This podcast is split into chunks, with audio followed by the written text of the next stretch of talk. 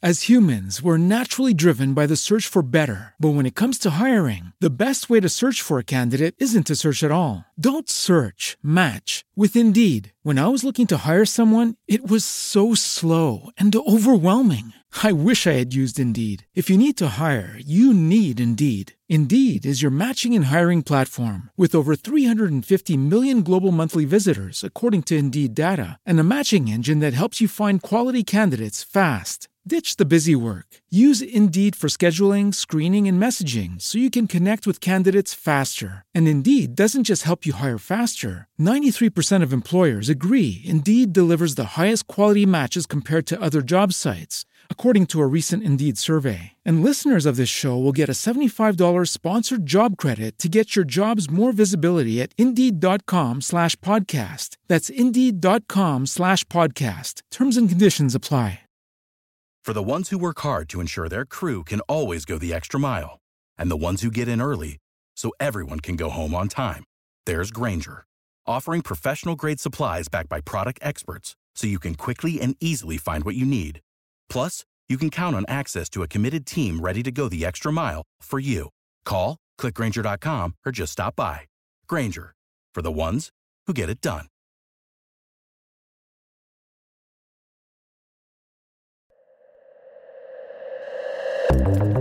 Привет, меня зовут Роман Нестер, и это подкаст «Бремя технологий».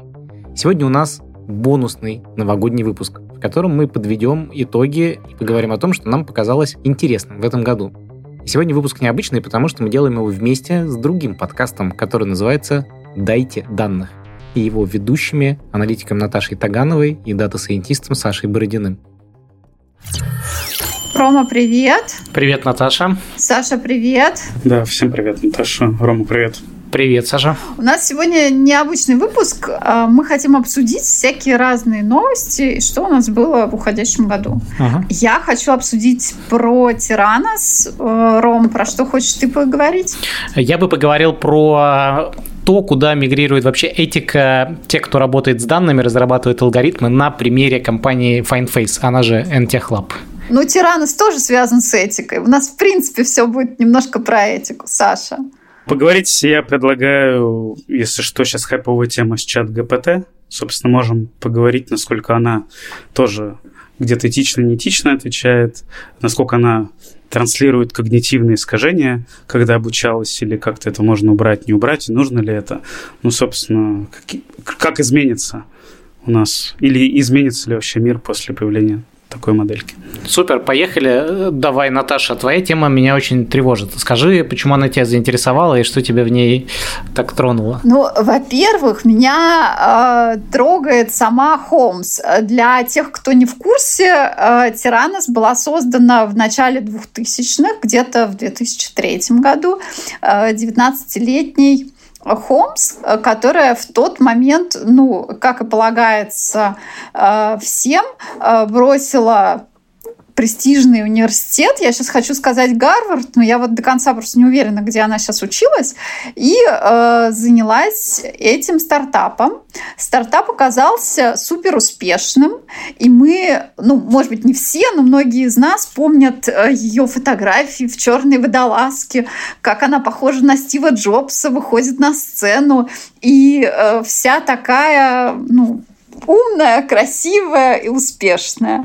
И вот кажется, где же ты был, почему же ты не там же, где она? Но в 2015 году все это закончилось, было расследование о том, что Theranos и технология анализа крови по одной капле абсолютно не работает, и она попала под суд.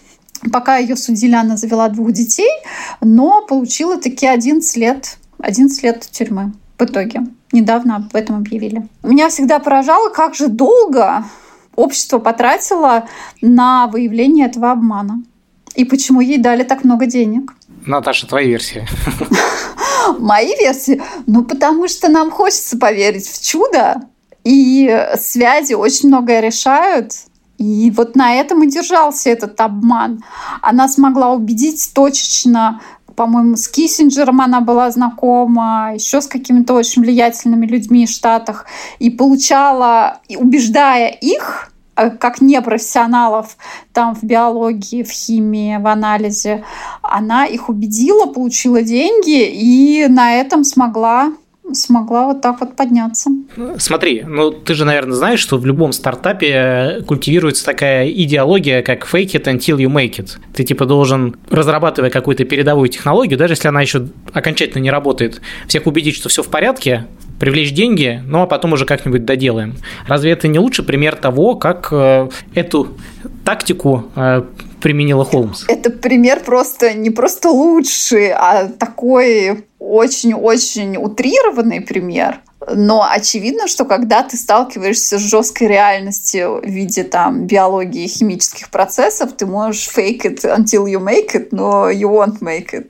Так вот не получается, не работает. Честно говоря, вот fake it until you make it, я даже специально посмотрел, эта пословица аж в 1973 году впервые стала распространенной, как раз такая заря технологического рынка, можно сказать. И, честно говоря, благодаря ей многие компании появились на свет, потому что если бы все дожидались, когда продукт будет закончен и готов, то мы бы, наверное, никогда не дождались появления множества продуктов. В самом вот этом fake it until you make it плохого-то особо ничего нет. Потому что так устроен рынок. Ты, когда все торопятся, все куда-то спешат, должен заявить хотя бы идею, гипотезу продукта. Потом ты должен ее как-то проверить рынком. И дожидаться, когда у тебя вообще все будет готово, это просто не вариант.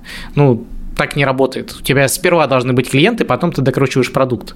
При этом пример Theranos, он же про то, как оно не работало совсем, а Холмс продолжал говорить, что оно будет работать, и оно в конечном итоге заработает. Вот это тонкая грань, которая определила такой жесткий приговор, но при этом, повторюсь, так делают все. Вообще, история Холмса – это, по-моему, история про то, как устроено венчурное финансирование в Кремниевой долине. Оно про то, как все наперегонки стремятся найти вот тот самый стартап, который вырастет, при этом срезают все углы, то есть не занимаются какой-то углубленной проверкой, потому что на это просто нет времени. Пока ты там проверяешь стартап, 5 других фондов занесут в этот стартап деньги, и все, ты куришь бамбук в стороне, а дальше смотришь, как чужой единорог растет, как это... Всегда больно смотреть, как растут эти чужие единороги, можно так сказать. И никто не хочет оказаться в этой роли. Кроме того, в случае с Холмс это была другая болезнь Кремниевой долины, это доверие к брендам тех, кто вложился. То есть фонды бегут за фондами. Опять же, у тебя нет времени перепроверять за каждым, если там большие ребята уже там, то ты тоже должен быть там. Ну и в целом такая культура быстрых-быстрых инвестиций. При всем при этом в истории Холмс, она такая злодейка, но, по-моему, здесь вообще-то главные злодеи – это ее акционеры. Потому что в критический момент, когда началось это судебное разбирательство, все они сделали шаг в сторону и сказали, мы не знали, это не мы здесь ни при чем.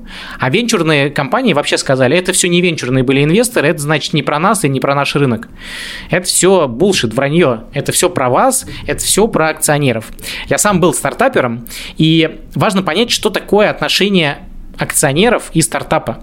Акционеры вложили в тебя кучу денег и хотят, чтобы ты сделал им 10-15x. То есть они требуют, на самом деле, рост любой ценой. Это тоже культура стартапов и культура Кремниевой долины. Ты должен расти невероятно быстро. Иногда для этого надо немного приврать. И акционеры тебе первыми скажут, чувак, да ничего страшного, давай вперед. Ну, как бы здесь пока не работает, докрутишь. Ну, смотри, вот как бы где ты готов докручивать? Это все-таки, биология, какие-то естественные процессы. Если крови недостаточно, то ты что не крути. А вдруг ее окажется достаточно? А вдруг у конкурентов получится? Давайте пока расскажем, а дальше разберемся. Ну и повторюсь, для меня самой лицемерной здесь выглядит позиция акционеров, потому что они всегда смотрят на эту ситуацию так. Окей, SEO, рискуй, давай, соври, если надо, сделай вид, что все работает, потом мы все вместе заработаем. Поймали на вранье, что-то не получилось, не заработало. Какой у нас, оказывается, плохой SEO? Его надо уволить, какой же позор, как мы раньше не разглядели. Ну, то есть здесь игра, в которой большие чуваки вкладывают большие деньги, но виноватый всегда здесь один человек. Это фаундер стартапа. И в случае с Холмс, на мой взгляд, я считаю, что рядом с ней должны были в этом процессе сидеть акционеры, которые бы точно так же рассказывали бы, как они были в этой компании, почему они не вникали в то, как работает или не работает технология, и это было бы отличным уроком для всего рынка. Саша, а у тебя какое мнение? Я считаю, что здесь проблема, возможно, в том, что был умысел. Я там детали не читал, приговоры и так далее, но мне кажется, что здесь именно дело в изначальном умысле. То есть я тоже не вижу проблемы с тем, что какая-то идея не взлетает, но если ты изначально понимаешь, что она не взлетит и как бы на этом настаиваешь, то за это последует, скорее всего, какая-то ответственность. Но я согласен с тем, что действительно вокруг нее наверняка тоже были в курсе. Мне кажется, это не повод отказываться от подхода, да, когда быстро, но это повод, что выбирать, да, в какую культуру пойти ты хочешь сейчас быстро вложиться и выстрелить, и быть первым, либо ты хочешь, это то, что называется low-hanging fruit, да, найти его, сделать и быть на коне. Либо ты готов там вкладываться во что-то более долгое, проверить, потом выходить, но зато это повторить, наверное, скорее всего, сложно.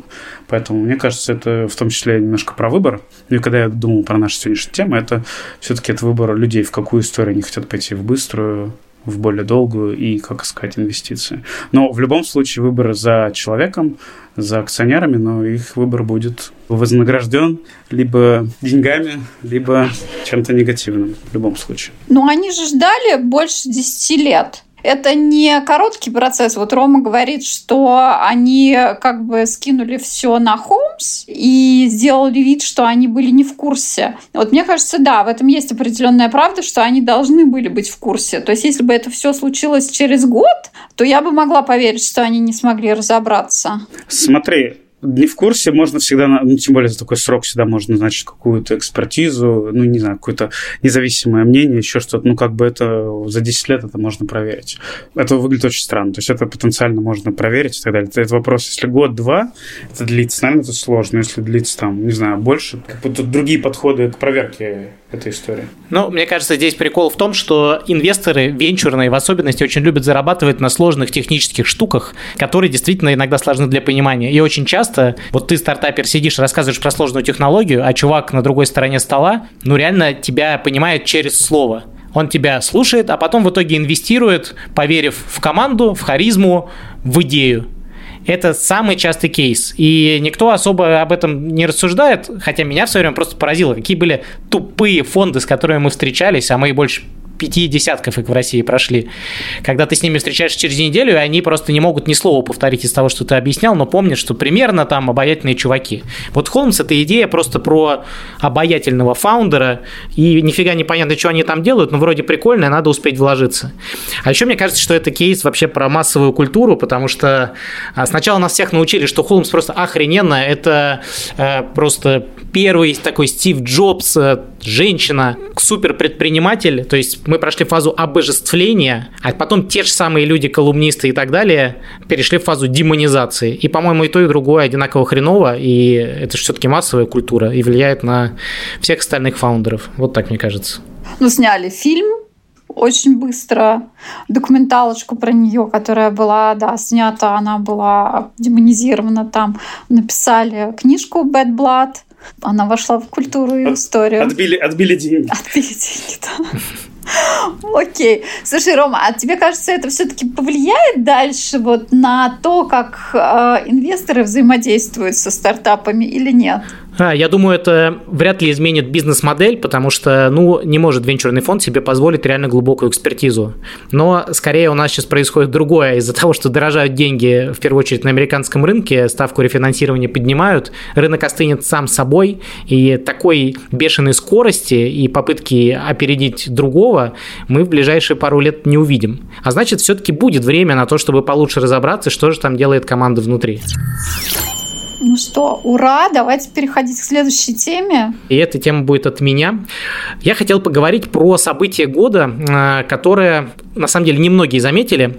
Речь идет про Deanon, команды разработчиков, которые сделали в свое время алгоритм FindFace, который выиграл разные призы, в том числе какой-то конкурс Гугла. Это был алгоритм для пользователей, которые могли сфоткать человека за соседним столиком, а потом с помощью этого алгоритма найти профиль человека в соцсети. Проработала эта штука, по-моему, год, а может быть даже меньше, а потом бах, и закрылась, чтобы потом всплыть в роли алгоритма, который взял на вооружение, и тут даже, наверное, подходящее слово именно про взять на вооружение, государство. И в том числе те, кто внедряют системы распознавания лиц, в первую очередь в Москве. Именно инженеры из компании NtechLab, которые сделали FindFace, они создали алгоритм, который затем был использован в камерах с распознаванием лиц. И дальше с помощью этих камер множество историй, как задерживали даже людей, которые ни в чем не виноваты, просто потому что они были в какой-то базе, и буквально там на входе в метро с помощью их алгоритма человек просто за несколько минут мог быть арестован, затем выпущен, потому что, может быть, там оснований каких-то не было, но это было сделано именно с помощью технологий. Больше того, московские полицейские вместе с метро говорили, что наши системы распознавания лиц такие замечательные, что человек встал только на эскалатор, пройдя через турникеты, где эти камеры встроены, а уже внизу эскалатора мы знаем все про него из базы, понимаем, нужно его задержать или нет, и за эти 3 минуты нам хватает, чтобы принять решение. А сам алгоритм срабатывает за какие-то миллисекунды. После чего, когда все это произошло, один энтузиаст в сети просто собрал все профили из LinkedIn, где разработчики этой компании в открытую написали, где они работают, и сделал пост в блоге. Вот, мол, те самые ребята, которые превратили жизнь сограждан в ад. После чего все эти инженеры быстро стали закрывать свои профили. Значит, им такое внимание к себе вообще не понравилось. Так вот вопрос. Это кейс, когда применение какого-то сугубо такого алгоритмического решения, ну, в целом в системах распознавания, в алгоритмах распознавания лица нет, по большому счету, ничего криминального. Их, в конце концов, использует Facebook, чтобы сказать: с вами вместе на этой фотографии ваш приятель, скорее всего, или распознать вас на фотографии друга, и ВКонтакте это тоже есть. Но при этом должны ли разработчики таких алгоритмов задумываться о том, где их алгоритм дальше будет использован? Должны ли они задумываться, может ли этот алгоритм нанести вред людям? Может ли он использоваться для того, чтобы ограничивать права граждан? И тут тоже такой вопрос. Готовы ли вы, например, пойти в компанию? Например, китайцы решили взять аутсорс для своих замечательных систем, распознающих за секунды лиц уйгурской национальности на улице, для того, чтобы отправить их в лагерь трудовой, например, исправительный. Вроде ты просто делаешь свою работу, увеличиваешь точность предсказания, увеличиваешь качество алгоритма. А вроде бы ты должен задуматься, что делает компания и кому она продает свои решения. И, по-моему, это был просто первый такой кейс в России, потому что все мы помним, как несколько ранее в Гугле был целый протест, когда разработки Гугла хотел использовать Пентагон. И там был огромный скандал, люди хотели уйти из компании, это заставило Google расторгнуть контракт. Как вы думаете, будут ли такие события у нас в России и вообще в мире вести к тому, что работа дейта-сайентистов, работа инженеров, работа разработчиков будет ими самими оцениваться с точки зрения того, насколько западло такие вещи вообще разрабатывать? И можно ли вообще это предвидеть, если ты просто инженер? Смотри, я бы рассуждала бы немножко шире на этот вопрос, потому что вопрос этот не новый. И возник он не с распознанием лиц. Если посмотреть, например, в историю, то был такой инженер немецкий Вернер фон Браун. Его ракеты бомбили Лондон. А потом, после капитуляции Германии, он оказался в части, которая оккупировалась США, и он вместе со своей командой уехал в США, и дальше он занимался ракетой, которая летала на Луну. В принципе, у него, как у инженера, его карьера, он сделал в этой жизни очень многое из того, о чем он только мог мечтать. Он начинал там в 20-е годы в Германии, если посмотреть фильмы о нем, и был одержим ракетами и полетами. Как они уже использовались, это вопрос, который, можно сказать, его касался или не касался. И какая-то его часть биографии, она точно негативна, то есть там именно гибли люди, в этом никакого сомнения нету. А какая-то часть, очевидно, когда он проектировал что-то для мирного использования, была выгодна человечеству. И здесь есть тоже такой вопрос, талантливые люди, они должны идти за своими возможностями и развивать их, а дальше как уже общество использует, или они полностью несут ответственность за то, как их продукт используется. И с распознанием лиц, мне кажется, частично то же самое, та же самая проблема. ну, как мне кажется, сейчас даже в мыслях большинство из них ни о какой ответственности не задумывается. И, наверное, это тоже вот это, ты говоришь про то, что есть две крайности, вот мы сейчас не посередине, мы сейчас в одной из них, когда я что-то разрабатываю, а дальше все эти там люди в пиджаках что-то там сделают. Главное, что у меня день прошел интересно, я работал над интересными задачами, меня хвалил менеджер на ревью, и вообще я очень интересные штуки делаю. Как они их там внедряют, мне не очень интересно. Вот сейчас, как мне кажется, для большинства инженеров это выглядит именно так.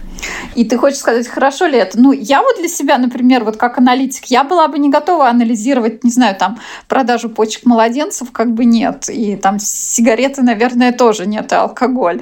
Вот, то есть, мне кажется, есть определенный предел того, что ты хочешь оптимизировать. Ну, а тебе не кажется, что вообще это некая новая штука, когда ты вот как аналитик вообще о таких вещах задумаешься? Потому что как-то в целом с каждым новым, тут с меня посыпался песок, более молодым поколением растет, если честно, но то, что и, по крайней мере, я сам вижу, какая-то осознанность людей. Например, я по своим студентам в вышке вижу, что они довольно четко начинают очерчивать, где они бы не хотели точно работать, на какие компромиссы они не готовы идти. Я начинал свою карьеру в нулевые годы, и тогда, ну, вообще никто не задумывался. О, табачная компания, главное, сколько платят. О, нифига себе, там, беттинг, гэмблинг, кайфово, столько денег, очень интересно. Ну, прям, почему не задумывался? Мне кажется, тут есть какой-то вопрос качества образования, потому что критическое мышление – это у тебя больше гуманитарные науки. Не знаю, сколько это готовы там люди обсуждать или нет, сколько это было в школе, сколько это было в университете и колледже liberal arts. И, может быть, сейчас это более... И именно как бы эта специфика, ну, ты вот сказал, вышка, может быть, там покачественнее там, преподавание философии и всего такого. Но я тоже начинала в 2000-е годы, и мои коллеги, кто со мной учился, отказывались от работы в табачных компаниях именно по идеологическим соображениям. Даже тогда. То есть это, ну, мне кажется, это и есть. И, собственно, например, про табачные компании был же еще, вот тоже мы когда учились, был такой роман «Бакли здесь курят». Я не знаю, ты читал его или нет? Я знаю про него точно. Помнишь, да. Такая. Кстати, я его пробовала недавно перечитать, вообще не зашел, потому что там уже юмор, конечно, который мы воспринимаем как уже не культурный, но тогда там вот именно вот эта вот проблема табачной индустрии, как она работает, она, конечно, была показана, да.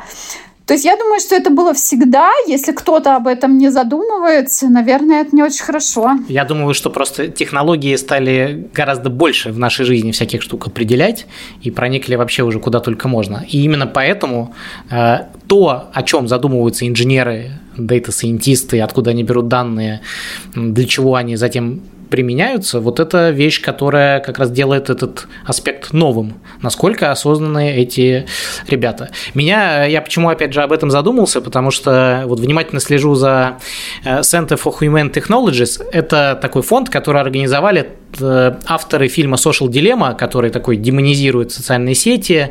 Один выходец из Гугла. Мне фильм не очень нравится. Да, мне он тоже не очень нравится, но интересно, что у них концепция вообще того, чем они стали заниматься, он еще в 2014 году про это говорил, еще до всех этих фондов. Он говорит, я хочу, чтобы разработчики и аналитики в компаниях задумались о том, продукты, которые они улучшают и создают, делают ли они реально жизнь обычного человека лучше.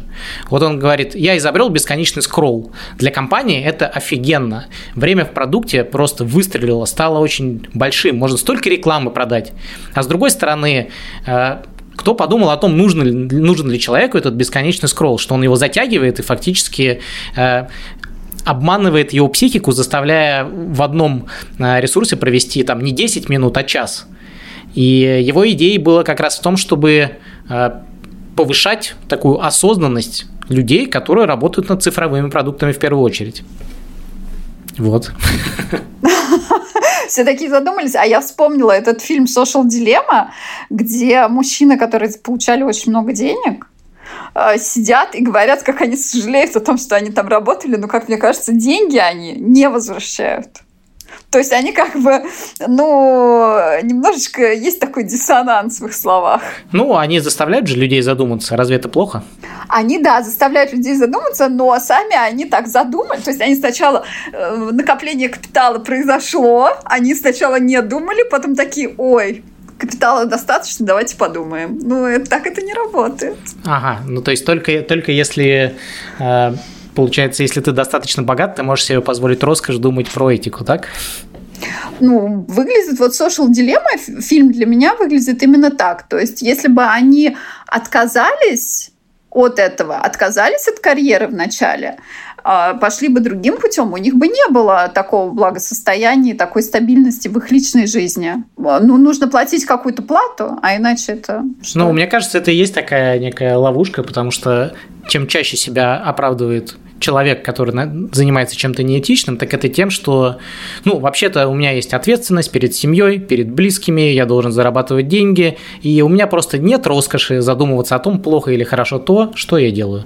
Мне кажется, именно из-за этого майндсета мы оказались в 2022-м там, где мы оказались. Ну, это частично, да, тоже правда, окей. Саш? Да, мне опять осталась роль резюмировать, но в целом я, во-первых, хочу сказать, действительно, пример, задача не новая, вопрос не новый, он старый. Вот Наташа говорила про там 40-е годы, я тоже хотел вспомнить там и Фейнмана, и Оппенгеймера, и Курчатова, и Сахарова, да, то есть в любом случае всегда человек там думал и нес ответственность за, потенциально за то, что он делает. Другой вопрос, что сейчас с появлением технологий вот эта цепочка до выхода на какие-то такие этичные моменты, она существенно сократилась, она стала гораздо больше, да, то есть, условно говоря, маркетинг. Вот ты привел примеры, когда по тому, какой у тебя телефон, какой марки, какого года выпуска, да, там тоже можешь вводить разные комиссии и так далее, да, вот вопрос этично, неэтично. При этом стоимость там всего остального, она идентична. То есть или там скоринг, или еще что-то. Ну, это я для себя не буду сейчас тут отдельно говорить, я тоже принимал решение там с какими-то заказчиками из каких-то сфер не работать. Но я еще то, что хотел сказать, да, то, что у нас цепочка вот сократилась, и поэтому все чаще и чаще нужно такие решения принимать. И вот почему сейчас это выкатилось себе, как мне кажется, таких примеров стало больше, и это примеры, на которых все мы учимся. И каждый для себя решает. Да, нет. И еще второй момент, как мне кажется, он связан с потенциально с отборами в крупные компании, типа фанк пресловутый, да, где есть некоторый culture fit, и хочешь ты или не хочешь, ты все равно проходишь скоринг или скрининг с HR, или ты, когда готовишься, тебе говорят, эта компания, у нее такие-то ценности. И, в принципе, ну, для крупных компаний, для менее крупных тоже есть, наверное, для мелких, может быть, не так, для стартапов это чуть меньше, но все равно, как мне кажется, растет понимание с тем, что ты заходишь не только в компанию, но в какие-то принципы. И могут тебе отказать, потому что ты не совпадаешь с принципами, которые внутри компании транслируется, либо тебе это не понравится, там, не знаю, тебе не понравятся переработки, какой-то слишком диктаторский, тоталитарный способ постановки задач, нет обсуждений. То есть для каких-то сфер работает одно, для каких-то другое, ты можешь принимать решение. Хочешь ты по этого пойти, нет. И мне кажется, осознанность действительно растет. Дальше будет, наверное, еще больше примеров, но и люди будут более осознанно в этой части принимать решения. Но в любом случае все равно его нужно делать, такой выбор, явно или неявно. Ура! Давайте к следующему вопросу. Саша, это твоя тема. Поехали. Слушайте, у меня не такое глубокое погружение. Я скорее так на хайпе смотрю разные примеры в LinkedIn, которые кидают люди, задают вопросы вот этой машине ChatGPT, которая сейчас OpenAI обучила. И, собственно, там, не знаю, какие-то шутки а-ля, типа, возвращайся к нам программистам, пишут бывшему сотруднику, говорят, у вас же ChatGPT есть, пускай он программирует, а ему отвечают, ну, знаете, у нас уже тимлид, а нам нужен программист. Вот. Является ли это сигналом, ну, как мы все обсуждаем, как какие-то прокси-сигналы или просто сигналы, заменит ли это, не знаю, там, 20% профессий или нет, или здесь ничего нового, или это просто, в принципе, шаг в автоматизацию. И здесь еще второй момент, как бы насколько мы можем полагаться на такие истории, не знаю, на помощников, которые на все отвечают, но они как бы, насколько я это успел понять, они все-таки потенциально транслируют какие-то ошибки, когнитивные искажения, которые, не знаю, в качестве примеров где-то описываются, машины может взять и выдать какое-то решение, если, не дай бог, там это будет применяться, не знаю, медицинским каком-то решении. Наверное, это будет зарегулировано, и в таком виде нет, но я, естественно, немножко гиперболизирую пример, но вот вопрос, как бы это сигнал чего-то такого большого или это скорее просто какой-то важный шаг, но он не такой большой, то есть насколько он вытеснит, не знаю, какие-то профессии и насколько он будет нам дальше помогать, или это будет все-таки каким-то образом несет какие-то риски за собой. Немножко абстрактный вопрос, но просто на порассуждать. Давайте порассуждаем. Я знаю, что некоторые воспринимают ChatGPT-3 и появление этой модели как третью революцию в интернете. Первое было появление самого интернета, второе – появление поисковых движков. То есть все изменило... принципиально ландшафт. И я, на самом деле, склонен согласиться, потому что я долгое время за этим всем смотрел, а сейчас я вижу, что по мере того, как реалистичность того, как чат-бот общается, становится неотличимой от человека, тот, кто быстрее всех внедрит это в свои процессы, разовьет то, что называется промпт-инжиниринг, скиллы. То есть умение... Это же как бы не просто тупой чат, ты на самом деле его 10, 15, 30 итераций должен помучить, прежде чем он начнет выдавать то, что тебе надо. И дальше ты как бы крут в том, какие именно промпты ты научился писать, и это особенный скилл, особенное умение. Так вот, компании, которые научатся писать крутые промпты, а затем научатся свои бизнес-процессы строить вокруг них, и здесь очень рядом идет, кстати, тот же DALL-E и другие графические глубокие нейросети, это принципиальное изменение скорости процессов. То есть компании, которые просто станут киборгами, будут уделывать компании, которые не киборги. Представляете, вам ваши задачи по копирайтингу, по текстам, по переписке даже, вам будут отвечать ночью, в выходные, с бешеной скоростью, у вас не будут просить выходных, то есть вы будете очень рентабельной компанией. То есть это прям серьезная штука, которую мы еще до конца не осмыслили. Слишком быстро это на самом деле появилось. Я могу поделиться, кстати, тем, как это в образовании себя проявляет, потому что сначала я, как профессор Высшей школы экономики, веселился, что я могу писать отзывы на дипломы, а это очень занудное занятие. У меня по 20-30 дипломников каждый год, и там отзыв предполагается довольно большой, там 4-5 абзацев. Ты в целом мысль должен развернуть. И я как-то задал промпт, просто напиши критическое замечание на работу с таким вот названием, отметь недостаток научности и похвали за старание. И я получил результат, который неотличим от того, что пишут 99% научных руководителей, которых обычно никогда нет времени нормально все это расписать, и они делают это там в последний вечер. Я такой порадовался, а потом я понял, что я, как профессор, сталкиваюсь с тем, что вообще-то теперь студенты точно так же могут решать мои задачи. То есть они могут на мои вопросы, на мои задания точно так же писать промпты, а потом мне выдавать ответы, а я буду, значит, это сидеть оценивать, и я не смогу отличить, где писал человек, а где написал чатовая нейросеть. И единственный выход, как это все решить, это ставить им задачи на стыке искусственного интеллекта и человеческого. Что-то, что требует прям креативности, выхода за рамки, а вообще-то это уже предъявляет ко мне, как к профессору, ну, вообще-то не слабые требования. То есть, другими словами, это делает образование очень сложным, требовательным и дорогим. И я думаю, что вот система образования как раз прям крякнет от вот появившихся способов, в том числе писать, например, научные работы. Потому что можно 2/3 написать, никакой антиблагиат ничего там не найдет, потому что ну, ты каждый раз генеришь свои тексты.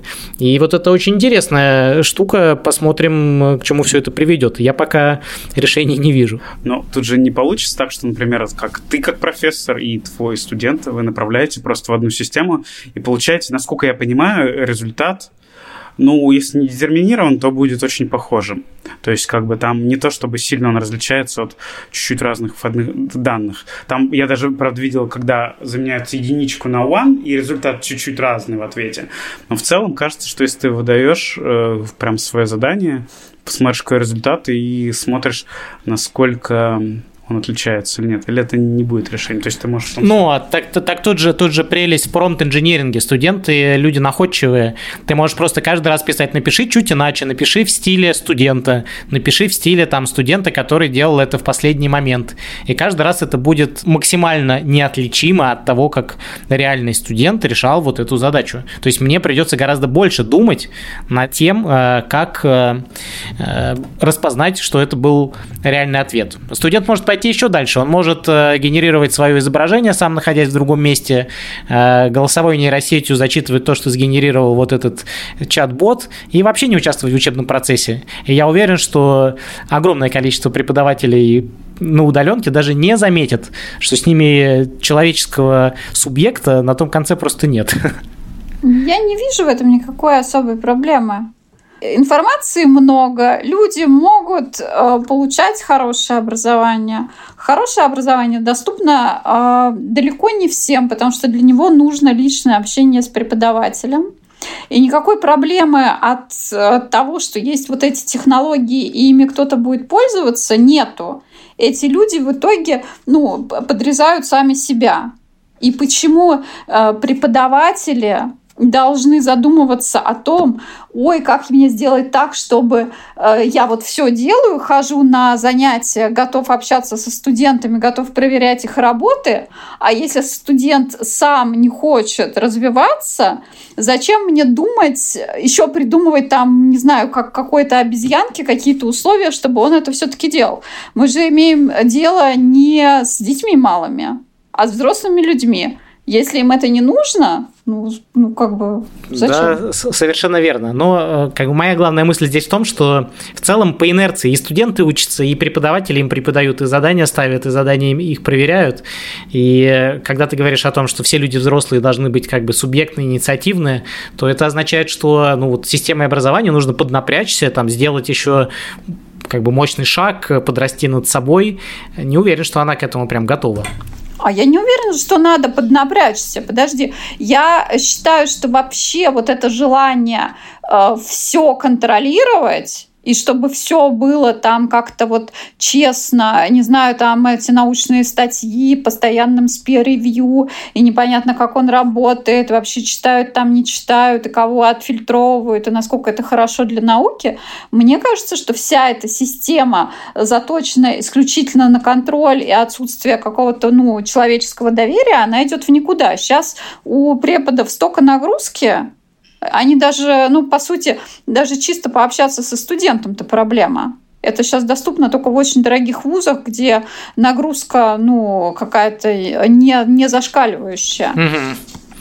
Слушай, здесь я с тобой согласен. Я просто говорю о том, что системе образования будет тяжело, потому что совершенствоваться и начинать применять в любом случае что-то новое, это каждый раз сложно. Удаленку-то до сих пор все переваривают, а тут... Да удаленка – это ужасно. Мне кажется, что качественное образование без личного общения с преподавателем, это ничто, потому что нет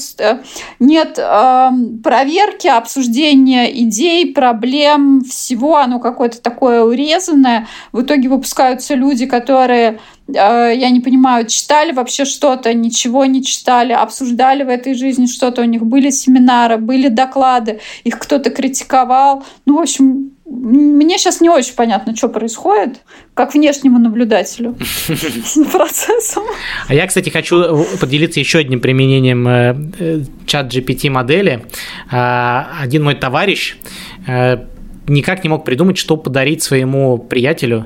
В итоге он... описал профиль человека ChatGPT модели, и она сгенерировала ему порядка 30 вариантов подарка. Из них, конечно, порядка 20 были душными банальностями, но как минимум 3 ему даже не приходили в голову, и он был в полном восторге. А что там было, яхта? Нет, это были подарки, которые он мог себе позволить. И это, кстати, было частью промпта, то есть запроса к этой нейросети. Так что здесь тоже она может быть очень полезной. Я бы еще подсветил потенциально проблему. Мы поговорили с образовательной точки зрения, да, там потенциально, Наташа тоже сказала, я думаю, что это может сказываться на какой-то репутации вуза, с одной стороны, потому что выпускаются люди, которые не показывают какие-то результаты, но с другой стороны, здесь и требования, наверное, самих вузов к своей программе будут, потому что меняется рынок, и нужно, понятно, что институты не всегда для рынка работают, но скиллы и так далее уже тоже другие, надо как-то под это подстраиваться. Но я бы хотел еще подсветить проблему потенциальную, которую мы обсуждали в подкасте про open source нашем «Дайте данных», это про то, что могут быть всякие инкорпорирована уязвимость, и вот вопрос, как с этим бороться, особенно если для каких-то чувствительных приложений, то есть понятно, что для подарка, наверное, это не критично, для написания какого-то статьи можно вычитать. В любом случае понадобится какая-то проверка, валидация людей, видимо, они... Это, наверное, как с каким-нибудь МРТ, да, то есть все равно как бы он работает, хорошо показывает, но все равно рядом нужен человек, который это потенциально посмотрит, проинтерпретирует, потому что без... наверное, без какой-то человеческой валидации будет сложно все отдать на откуп машине. Ну, в каких-то вопросах, каких-то действительно можно будет. Вот, хотел проблему тоже подсветить, что она как бы тоже есть, и про нее не нужно забывать. Про уязвимости. Не уволят нас, не уволят. Мы останемся еще актуальными. А я бы сказал так, что уволят-то уволят, да просто не всех. Поэтому нужно стараться тут всякое осваивать, чтобы быть среди тех, кого все-таки не уволят. Хороший план. Так и будем действовать. А и будущее возьмут не всех, да, понятно. Именно так. Мы обсудили 3 темки о том, чтобы подумать о высоком, когда вы режете салатики, возможно, достаточно? Мне хочется, чтобы 3 темки действительно эти не вгоняли в депрессию о том, что, во-первых, нас всех уволят, во-вторых, все инженеры разрабатывают страшное оружие, ничего с этим не сделать, ну и в-третьих, пусть стартаперов сажают, да похлеще, чтобы не врали. Я хочу тут вывод сделать другой, о том, что, во-первых, круто, что осознанность наших инженеров, аналитиков, дата-сайентистов реально растет, мы в этом убедились, и мне кажется, круто, если каждый будет задумываться о том, что лично он делает и как это влияет на людей. Мне кажется, что мировой венчурный рынок станет только здоровее и лучше от таких историй, а мы посмотрим очередные клевые медийные продукты типа классного сериала, интересного подкаста, так что пусть фаундеры цветут, все цветы самые разные, и все они там дают себе максимум воли. Ну а нейросети – это уже точно часть нашей жизни, и я желаю в наступающем году, чтобы вы что-нибудь прикольное, то, чего вы никогда не делали раньше и не видели раньше, с помощью какой-нибудь из нейросетей да все-таки досоздали бы. Такое у меня пожелание. Я хочу тебе, Роман, пожелать тогда, чтобы у тебя не было этой проблемы. Проблемы с дипломами, с курсовыми, чтобы удалось ее как бы решить, и чтобы, не знаю, я думаю, что это повод, то, чтобы, может быть, сделать процесс интереснее. Мне тоже нравится, что растет осознанность и выбора, и применения. Ура! Ну, в общем, хороших праздников. Спасибо, спасибо. Ну что же, всем пока, надеюсь, было интересно. Продолжайте следить за нашими обновлениями и подписывайтесь на подкаст наших друзей из «Дайте данных», с которыми мы и сделали сегодняшний выпуск. Все ссылки, как обычно, в описании. И проведите больше времени со своими близкими и родными в ближайшую неделю, а не со своими цифровыми девайсами.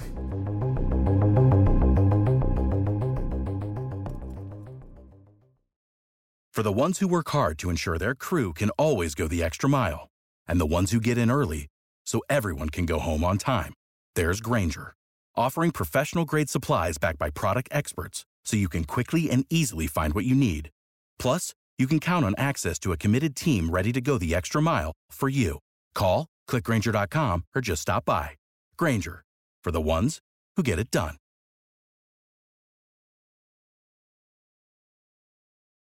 When you need mealtime inspiration, it's worth shopping Kroger, where you'll find over 30,000 mouthwatering choices that excite your inner foodie. And no matter what tasty choice you make, you'll enjoy our everyday low prices, plus extra ways to save, like digital coupons worth over $600 each week. You can also save up to $1 off per gallon at the pump with fuel points. More savings and more inspiring flavors make shopping Kroger worth it every time. Kroger, fresh for everyone. Fuel restrictions apply.